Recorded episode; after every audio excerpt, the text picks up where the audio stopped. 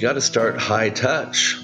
You know, meet lots of homes, lots of coffees, lots of you know getting to know people. Because if people have lots of opportunities today to be a part of mega churches if you're going to start a church you're not going to outpower a mega church.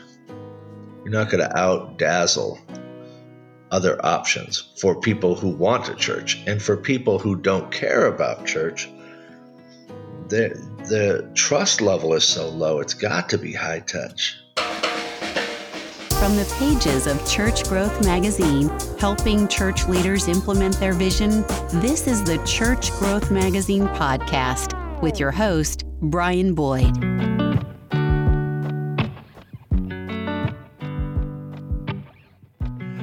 This is the Church Growth Magazine podcast. I'm your host, Brian Boyd, and today I'm sitting with a good friend uh, going back, gosh, 35 years, maybe? Yeah. Yeah, Maybe. that's about right, man. Oh my gosh. Dean, Pastor Dean Curry from Tacoma, Washington. Good morning, good afternoon, good evening, Dean. How are you? Well, hello to you, Brian. Thank you for having me on. And thanks for all you're doing for Jesus and getting great ideas out there. It's really a lot of fun. I was, uh, as you know, I was born in with a strong faith background and parents and grandparents in the ministry and and this magazine is just really taken off with with uh, church leaders around the United States and around the world. And um, you know, I thought it'd be fun to talk to you, Dean, today about about church planning and new churches. Yeah. So, so for our listeners, uh, Dean uh, uh has a, uh, a, church in Tacoma, Washington, and and you've been in the Northwest your entire life, right, Dean? Yeah, born and raised there, and and my whole ministry, which is oh, I guess uh, 30 years now uh, has wow. been right here in the Pacific Northwest, which I think people, many people know, is one of the most unchurched, de-churched secular areas in in America, and the most the rainiest area in America. yes, that's why if anybody has a conference, I'll come to it. You know, just anybody, just call me. You can be on any it's topic, funny. but it's nice to get away from the rain sometimes. It is a it is a beautiful part of the country, and um, uh, mountains, water, islands. You've got all of the different ecosystems in the Northwest, and it right. is gorgeous. And, and, and, and it is, uh, in, in all seriousness, a very spiritually barren place in sharp contrast to the physical surroundings. So, in a way, hmm. Brian, um, everybody who's leading churches in this vicinity has to have a, a starter's mentality. What's and, that mean, a starter's mentality? Well, uh, you know, to have beginner, I think in, in a lot of corporate settings, they talk about having beginner's eyes, where you try to walk into your business and see it the way uh, a new customer would see it. Right. I think uh, in the Pacific Northwest, all, every church that's thriving, even if they've been around for 40 years, is thinking like a beginner, is thinking like a startup. So I just started this new endeavor a year ago. I had been at a, another church for 29 years, I guess it was, mm-hmm. or whatever. Yeah. And, uh, and the, the thinking um, one was quite large this is quite small but the thinking is the same brian because in order to make a real impact you have to be talking to people that don't want your product that don't want hmm. what you're offering mm-hmm. And churches really are one of the only organizations that, that exist for for the people that don't want them hmm. so a year ago there is no our church. The right. the name of the church in Tacoma is our church. Right. A year ago, in a couple months, whatever it is, there's there is doesn't exist. Um, you you you plant the church, and and and you're you're attendee number one, and I suppose your wife is attendee number 2 uh-huh, uh-huh. And now today we zoom ahead to to uh, uh, March of of of 2020, and you're at nearly 600 and growing. Let's talk about that journey and and what happens because in our listening audience we've got churches of all sizes. And uh, i think it'd be interesting to hear just from a tactical point of view what that's like So going back to a year and change ago, you you you recognize that there's the the unchurched community in the Northwest needs a presence, needs a church, and you come up with this name, Our Church. Tell me the history. What why? What a unique name. Why Our Church? I had a handful of young leaders uh, who were with me, two or three, that wanted to be a part of this at, at the launch. And uh, I said to them, uh, I'm not going to be doing this forever. You're going to be here longer than I am. So why don't you come up with a name that is completely obvious instead of the apostolic, you know, you know, latter rain tabernacle yeah. of God. Right. You know? Right. Right. and uh, with a spinning globe and a, and a dove right. coming out of it. Yeah, we need that. So, so the, really, uh, the young man who is uh, leading this with me is he's the one that came up with that name, and I liked it because we really want people to feel like it's the ownership issue for churches is always difficult. It belongs to a denomination. It belongs to the founding family, but uh, in this, we, we we loved the story, the narrative we could tell around it, which was, if you're here, it's ours. We're in it together. Mm. So you you come up with the name. You need a location. What's the process of like? Okay, now we need a place to meet. What's that like? Um. Well, I guess it's different for everybody. You know, we we wanted to be in the 253 area code. We we talk about territory. I think territory is super important. And and there's about 1.3 million people that have a 253 area code. That's okay. what where we wanted to be based. So we just needed something. We didn't want something too big or too expensive because we didn't have any money.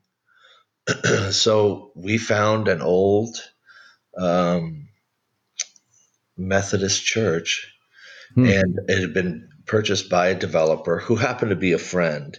And he called me and said, Hey, uh, I've got this church. I'm going to tear it down in a year uh, and, wow. and put up some put up some condos, but you can use it. And he and he quoted me a price, and wow. and I said, yeah, that's about right, maybe a year. And so we used it for a year, and he's about ready to put up some duplexes on it. But Huh. It was enough time. I do think that people have to be prudent. You know, there's a we get this dream in our heart of what a church is going to be yes. when it's uh, full grown, but it takes a minute for stuff to get there. So you have to uh, you have to right size your property, no doubt about it. There you go. Yeah, we a few weeks ago we talked with Pastor Yuri Creel, who's a pastor in Austin, Texas, and is right down in downtown, urban central there. And that part of Austin is an unchurched part of Austin. So you've got a similar road. You guys should meet actually. Um, and, uh, and he, he said on the podcast, he said, yeah, the, I, am paraphrasing, but you know, the first mistake they probably made is they got too big of a space at the beginning. You know, I think a lot of people, um, not not just in space, but I think it's easy to um, overpower people with the either the surroundings or the all of these extras. Mm. Really, when churches start, it has to be high touch, not high tech. Hmm. Over the course of my time at this other megachurch that I worked at, you know, we helped launch several new churches. So to mm-hmm. be a part of it isn't exactly an experience I'm just learning in the last yeah. year. And what I've noticed over the last 30 years is, you know, the the tendency to let's buy 300 grand in sound equipment. You know, let's right. let's let's be on TV right away. You know, all this. Let's let's start podcasting like Steven Furtick. Uh, that yeah. temptation can be overwhelming, everybody had to grow into those shoes. Right. So just for, I would tell a lot of people, particularly if you live in a secular area like we do, you got to start high touch. You know, meet lots of homes, lots of coffees, lots of Mm-hmm. You know, getting to know people because if people have lots of opportunities today to be a part of megachurches, if you're going to start a church, you're not going to outpower a megachurch. You're not going to outdazzle other options for people who want a church. And for people who don't care about church the the trust level is so low it's got to be high touch. So so let's talk about that high touch part. Let's talk about the marketing. So you have your your name you've got your core group of of initial um, you know team leaders. Uh-huh. um, how do you get the word out uh, how how do you start that? I think I recall you doing some, uh, I think Facebook lives, and and you'd say, "Hey, I'm going to be at this coffee shop. Let's meet up," and and so forth. But I'm sure that's just a piece of it. Tell me a little bit about the marketing of how you got the word out. Yeah, you know, um, I did some of that. I've done that over the years, done various coffees, just relational things, not really so much for church growth, just to be friendly. I'm a I'm a people person. Huh. How about that? So um, that's awesome. By the way, I, I think I've seen you say, "Hey, I'm going to be at so and so having coffee. Come meet me." And yeah, that's really yeah, a, great yeah, idea. I love it. It's not it's not as strategic as it looks. I guess is what I'm saying. No, but you always start with a handful of people that love you, and um, so it's really about saying to those people, who do you know that doesn't attend church and might be interested, and uh, and then being willing to have coffee with people. I, have drink had so many lattes, Brian. I can't even count. you know, but thankfully. I like them. But you know, good for you. You can't force things to grow. I, yeah. I, I know that sounds um, counterintuitive, but I kind of get up in the morning and and talk to people, and then I go to bed and do it again the next day. I have no expectation about numbers or, uh, you know, you. If I plant a daffodil, I know that at a certain time it's going to flower, and there's no amount of rushing it you, just gotta do what people do and that's one thing i would say is that you know for a lot of church planters they put the pressure on this church to pay them right away hmm. and i i in hindsight i would uh, fortunately i have some outside sources of income so it didn't need to pay me so i didn't have to rush it I don't. It didn't have to be a success over overnight success. In fact, a year into it, I I can't say that I I consider it an overnight success. It's still very uh, you know fragile. I guess is the word, but you know you just get up in the morning and and and be try to feel like jesus to the people around you so so you had your core group you asked them to go reach out to people that they they know who don't attend church, and so it's very grassroots. It sounds like. It, yeah, I think so, because it's got to be in such a secular area, and I, I hate to, I don't want to overstate it, but people have they've seen stuff. They everybody who has Instagram has seen churches promoting. So, what what's going to make your story compelling? right especially for someone like me who i've had lots of nice things said about me in this town and i've and i've had lots of bad things said about me mm. so that my negatives are higher than the average church planter so uh, you, you're not going to fast talk your way into getting people to attend your church they just have to see who you are and uh, and and a friend telling them recommending it is uh, probably your best front door. That's great for any product.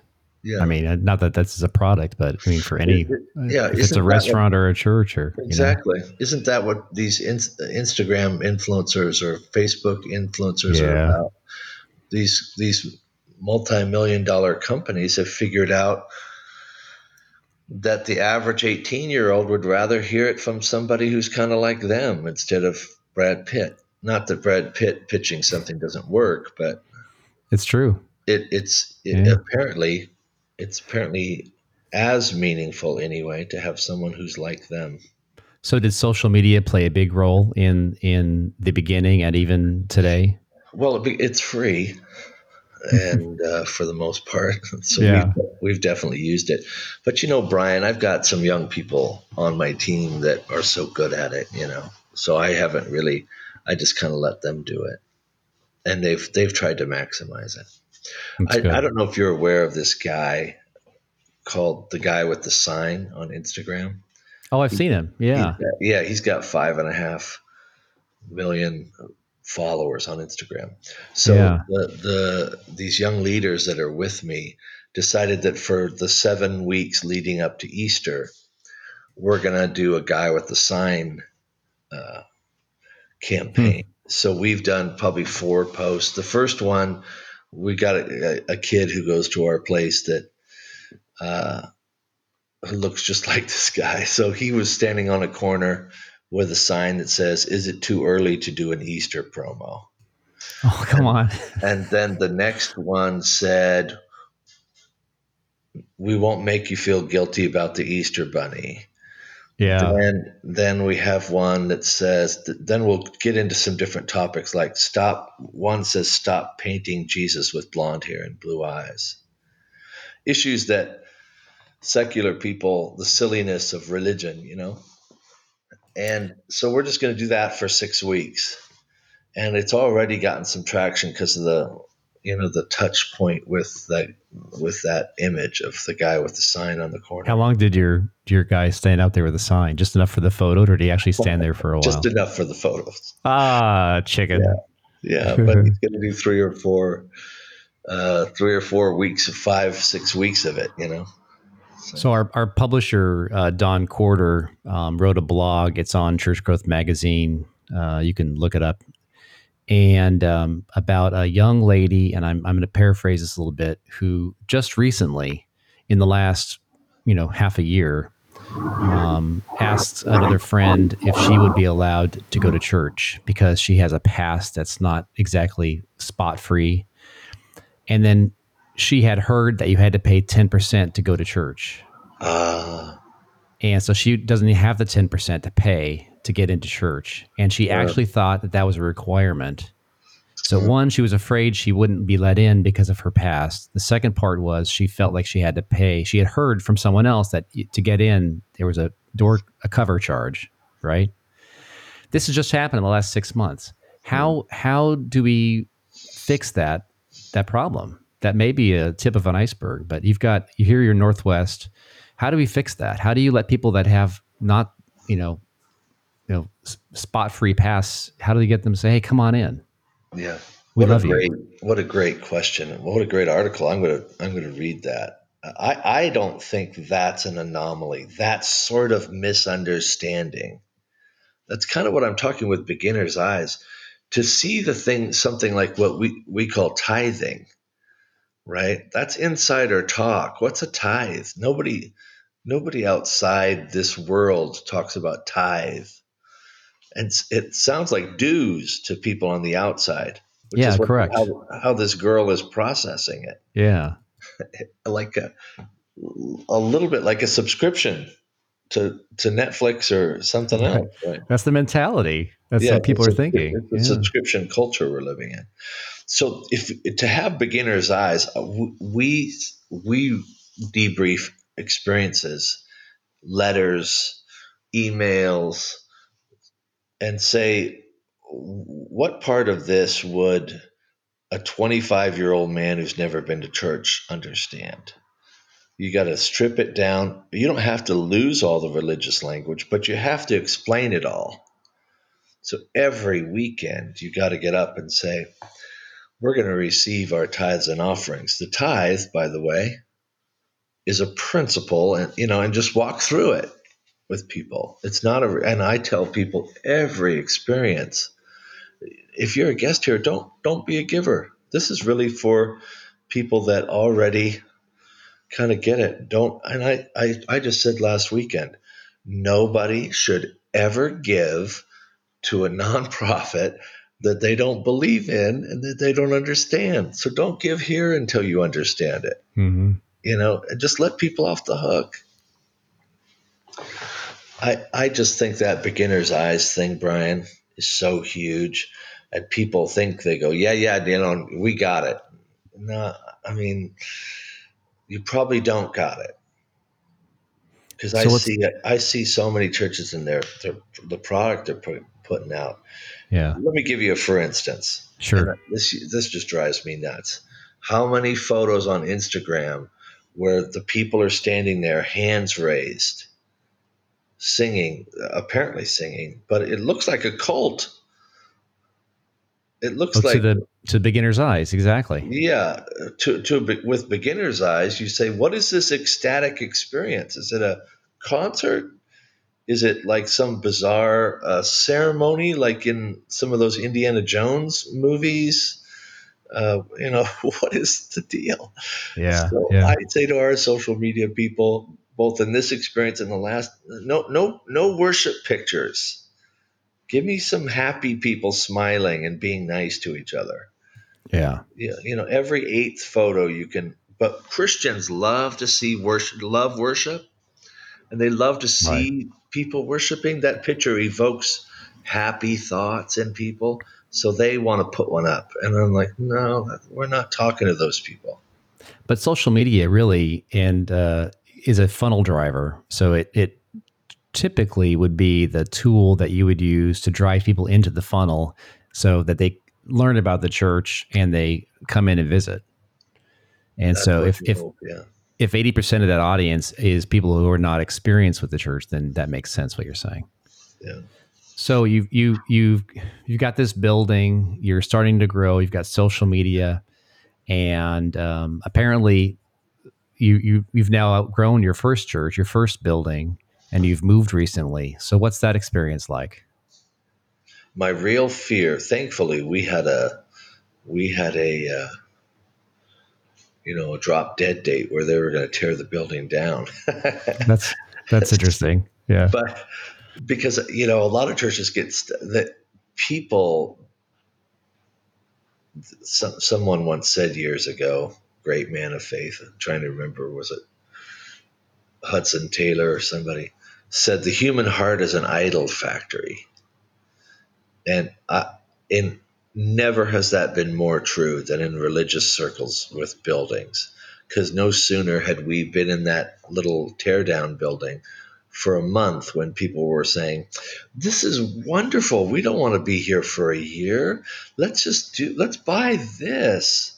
even though it only sat a couple hundred people and you know by the end we were doing four experiences there they would have never moved never because the human heart just gets attached to its little place and lose so in a way it was a blessing that we had to had to move. And we were just looking for a place. And there was another church that was available and uh, a, a church had had had a contraction and was quite quite a bit smaller than than it had been in the past and needed to downsize. And we were we were available for for that space so.